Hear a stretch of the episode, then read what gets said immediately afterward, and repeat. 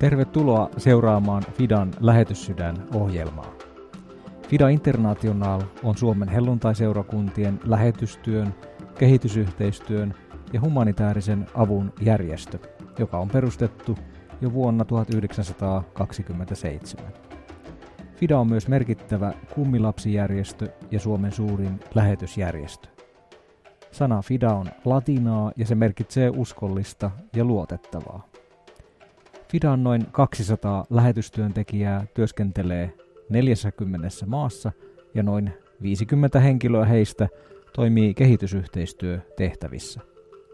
Lisäksi sadat nuoret ja aikuiset suuntaavat Fidan kautta vuosittain lyhytaikaisiin lähetystehtäviin ja harjoitteluihin ulkomaille.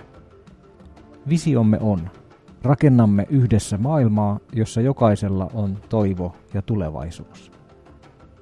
Monet tuntevat Fidan myös laajasta second hand toriketjusta ja lahjoitustavaran kierrätyksestä. Tervetuloa ostoksille tai lahjoittamaan. Tässä lähetyssydän ohjelmassa soitamme aina yhdelle lähetystyöntekijälle tai kehitysyhteistyön ammattilaiselle ja kyselemme ajankohtaisia kuulumisia. Minun nimeni on Jyrki Palmi, toimin Fidan apulaistoiminnan johtajana ja tällä kerralla soitamme Riku Turuselle.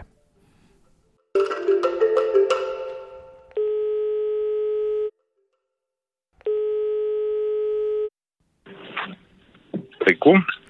No Jyrki Palmi soittelee Fidasta ja Radio Daystä. Tervehdys Riku. Tervehdys Jyrki. Mistäs päin tällä kertaa vastasit puhelimeen?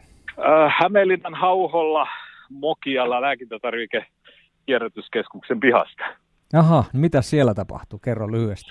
No, otin kyytiin yhden hoitosängyn tuosta ja samalla neuvottelin, että milloin Albaania lähtee mahdollisesti seuraava kuorma, kun sinne toimitimme heinäkuun alussa kuorman ja, ja siellä on tarvetta ja kysyntää, niin suunnittelemme kolmannen kuorman viemistä.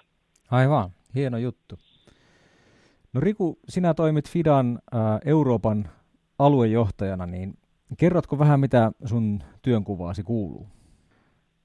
Minun työkuvaani kuuluu vastata Fidan työstä Euroopassa. Tällä hetkellä Fida toimii noin 20 Euroopan maassa ja 12 meillä on henkilöstöä. Ja Fidan Eurooppaan kuuluu myöskin Turkki ja Israel. Hmm. Ja, ja näissä 12 maassa meillä on noin vajaa 80 lähettiä tällä hetkellä, jotka on aktiivisia.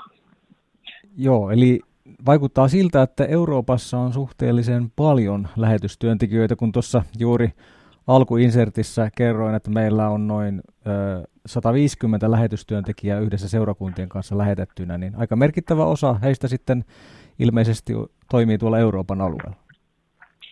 Kyllä, ja osittain syy tähän korkeaseen lukuun on ollut se, että kun Etelä-Amerikasta vähennettiin lähetystyöstä, niin sieltä espanjan kielen taitoiset siirtyvät Espanjaan. Ja, ja näin niin kuin Espanja on ollut meidän vahvin Euroopan maa lähettäjä yli 20, niin osittain se, tämä Etelä-Amerikan sulkeutuminen on nostanut Euroopan osuutta. Kyllä. Hei Riku, mennään hiukan äh, ajassa taaksepäin ihan siihen omaan, sun omaan äh, henkilöhistoriaan, niin kuinka ja milloin sinun oma lähetys polkusi alkoi ja mitä tapahtui? No leikillisesti olen sanonut ja puoli tosissanikin, että se alkoi tammikuun 21. päivä vuonna 1977. Noin kello 21.30. okay. jo, jolloin sain Jumala armosta antaa elämäni hänelle ja, ja, ja tuota, koin uudesti syntymisen ja, ja mun teologian mukaan, niin silloin lähetyskenttä Riku muuttui lähetystyöntekijäksi. Eli siitä asti olen, olen vienyt viestiä eteenpäin niin Suomessa kuin sitten Euroopassa ja vähän muuallakin. Mutta konkreettisesti ymmärrän, ymmärrän kysymyksesi, niin, niin nuorena uskovaisena oli valmis palvelemaan siellä, missä tarvetta on. Ja 70-luvun lopulla kuulin, että Euroopan aktioissa on pulaa lähtiöistä. Ja.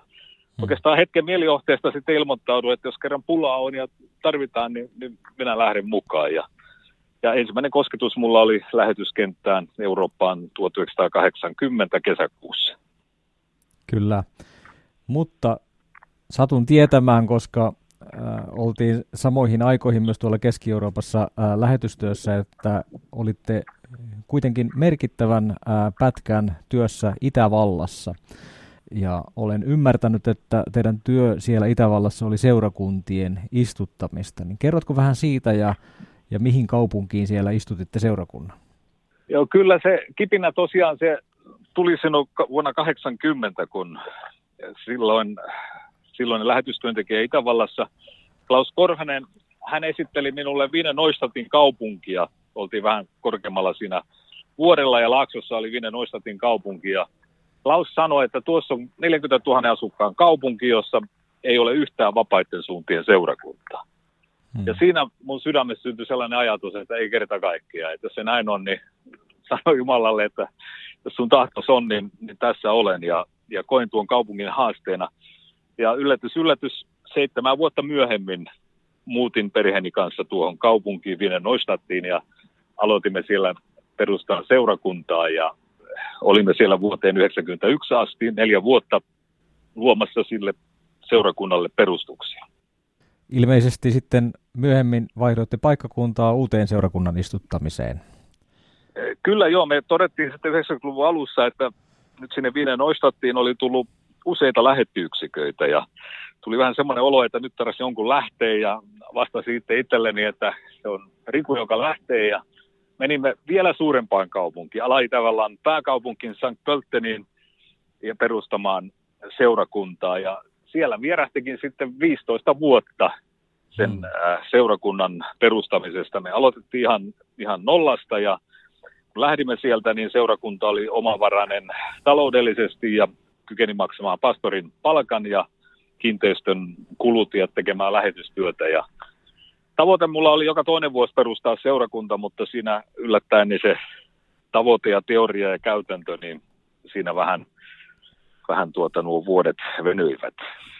No tästä oikeastaan pääsiskin hyvin seuraavaan äh, kysymykseen, joka mulla oli mielessä, että kerro vähän, äh, että minkälaista työtä se seurakunnan istuttaminen käytännössä on. Ilmeisesti ei kuitenkaan ihan sellaista, että joka toinen vuosi niitä perustettaisiin, mutta, mutta ilmeisesti hiukan pitkäjänteisempää, mutta mitä, mitä siinä käytännössä oikein tapahtuu?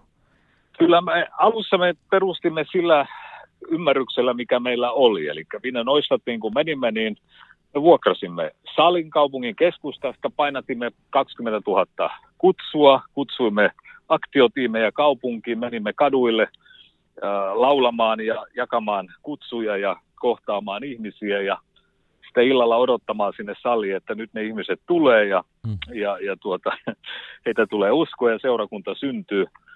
Mutta tiedätkö, että sen viikon aikana niin ei yksikään ihminen tullut niitä meidän 20 000 kutsun perusteella. Mm. Ja se, se pakotti miettimään, että, että miten, miten tämä homma, homma oikein hoituu. Ja pitkä tarina lyhennettynä, niin käytännössä se tapahtui sitten sillä että opittiin tuntemaan yksi ihminen, jolla oli kontakteja ja kutsuttiin omaa olohuoneeseemme ja, ja se alkoi pienestä, mutta yksi sydän kerrallaan se työ ää, laajeni niin, että tarvittiin julkinen tila, johon kokoonnuimme ja, ja siitä seurakunta lähti kasvamaan. Että se perustuu niin kuin ihmissuhteisiin ja, ja elämistä siellä ihmisten keskellä ja, ja voittaa heidän luottamus ja, ja myöskin voittaa se, että he la, laittavat luottamuksen Jumalaan. Kyllä. Jos tässä kuulijoiden joukossa on nyt joku, jolla syttyisi lähetyskipinä ja ajatuksena seurakunnan istuttaminen. Onko Fidalla mitään työkaluja tai, tai tarjota jotakin ää, kurssia tai muuta tähän asiaan? Kyllä joo. Että se suurin huuto meilläkin oli silloin, että, että kuka meitä neuvoisi. Ja me vuosikymmenien varrella tehtiin jotakin asioita oikeinkin, mutta paljon tehtiin myöskin väärin ja kokeiltiin. Ja, ja nyt mä oon todella kiitollinen siitä, että tämän päivän seurakunnan perustajan ei tarvitse lähteä tekemään ainakaan näitä samoja virheitä, mitä muut on tehneet. Että meillä on FIDAn verkostojen kautta niin, äh, yhteyksiä eri seurakunnan istutusverkostoihin ja yksi merkittävin on TCPI, jonka, joka tarjoaa tämmöistä kairoskurssityyppistä seurakunnan istutuskurssia, jossa ihmiset, jotka itse perustaneet seurakunnan evästävät niitä, jotka haluavat perustaa ja antavat äh, yksinkertaiset työkalut siihen, miten se voi tapahtua. Eli Eli FIDA tarjoaa tämmöistä palvelua mm. yhdessä Suomen helluntai-kirkon ja Ison kirjan kanssa. Seuraava kurssi meillä on, on marraskuussa, että Ison kirjan sivulta löytyy tämä seurakunnan istutuskurssi, jos, hmm. jos joku on kiinnostunut. Hyvä, tämä laitetaan korvan taakse. Riku, mitä sä vastaisit siihen ajatukseen, jota joskus kuulee sanottavan että, tai kysyttävän, että, että miksi Euroopassa tehdään lähetystyötä, että eikö se Eurooppa ole kristillinen maanosa? Jyrki, työtuverina niin kysyt vaikeita kysymyksiä, joihin ei ole kovin helppoja vastauksia.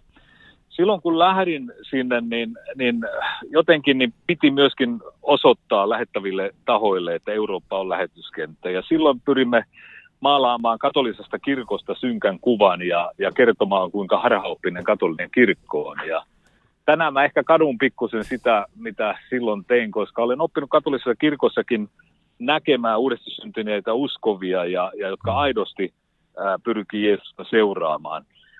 Koska siihen aikaan Eurooppa oli vahvasti katolilainen, mutta nyt katolisen kirkon osuus on, on vähentynyt ja, ja he on menettämässä myöskin maalistumisen kautta jalansijaa ja, ja mm. kaikki tilastot kertoo sen puolesta, että Eurooppa, joka aikanaan oli, oli lähetystyön tämmöinen lähettävä osapuoli ja ja joka siunasi muita maita, niin Euroopasta on tullut nyt lähetyskohde. Ihan sen ja. perusteella, kun katsoo, miten seurakunnat kasvaa ja kuinka suuri määrä väestöstä on, on äh, uudesti syntyneitä uskovia tai vapaiden suuntien seurakunnissa ja näin edelleen, niin nämä tilastot puhuu selkeä kieltä tästä, että Eurooppa on edelleen lähetyskenttä. Kyllä, ja eikö siellä kuitenkin Euroopan laitamilla varsinkin on myös ihan, ihan muslimimaita, tai ainakin islami, lainen uskonto on siellä aika yleistä. Kyllä, ja ihan Balkani on, on yksi, yksi maailman pimeimpiä alueita, jos, jos hmm. vertaa ja katsoo, niin ehdottomasti tämä. Ja myöskin ei saa unohtaa, että monissa Euroopan maissa on tullut pakolaisia äärettömän paljon. Että Saksassa, Itävallassa äh, ulkomaalaisten osuus väestöstä äh, rupeaa olemaan 20 prosenttia. Hmm. Ja, ja se kertoo, että koko maailma on myöskin tässä mielessä tullut Eurooppaan ja Euroopassa pystyy tavoittamaan ihmisryhmiä jopa maista ja alueista, joihin muuten ei ole pääsyä ja mahdollisuutta mennä. Kyllä. Tähän loppuun tällainen kysymys, että miten Riku nyt tämä koronatilanne näkyy Euroopan lähetystyössä, lähettien liikkeessä? Pääseekö nyt takaisin sinne kentille vai mikä, mikä on tilanne? No, tilanne on se, että meidän läheteistä noin puolet tuli Suomeen tämän koronatilanteen takia ja puolet jäi kentälle. Ja nämä, jotka on kentällä olleet ja jääneet, niin he ovat siellä edelleen ja kertovat, että kyllä siellä työtä pystyy tekemään. Ja toki samalla lailla kuin Suomessa, niin huomioiden ää, päiväkohtaiset tilanteet, miten toimia ja näin. Että kyllä kaikkialla pystyy toimimaan osittain rajoitetusti. Ja Israelissa tilanne on aika paha, myöskin Turkissa tartuntatilanteet, Ukrainassa on paha, mutta on maita, joissa tartuntatilanteet on jo paranemaan päin ja me seuraamme tilannetta koko ajan ja pyrimme toimimaan sen kautta. Ja itse Keski-Euroopasta katsottuna tilanne ei näytä niin pahalta kuin Suomesta katsottuna. Et Suomesta katsottuna, mm. kun Suomessa tilanne on niin hyvä, niin kaikki näyttää huonolta, mutta jos itse on siellä esimerkiksi Saksassa, niin aika vapaasti pääsee naapurimaihin kulkemaan ja, ja kyllä siellä niin kuin toiminta jatkuu ähm, melko normaalisti. Hyvä. Kiitos Riku tästä haastattelusta. Me toivotamme paljon myötätuulta ja Jumalan siunausta ja, ja vielä sanoisin Riku, että pidä tuo palava sydän, joka sulla on ollut vuosikymmenet lähetystyön suhteen, niin pidä se palavana ja siunasta sinulle ja perheellesi oli mukava jutella. Kiitos, samoin sinulle ja kaikille kuulijoille. Joo, kiitos. Moi moi. Moi. Kiitos kaikille Radio Dayn kuuntelijoille, kun osallistuitte Fidan lähetyssydän ohjelmaan. Seuraavan kerran tapaamme tällä ohjelmapaikalla ja ajalla jälleen ensi torstaina. Kuulemisiin. Haluatko kuulla säännöllisesti kuulumisia Fidan työstä maailmalla? Tilaa ilmainen uutiskirje osoitteessa fida.info.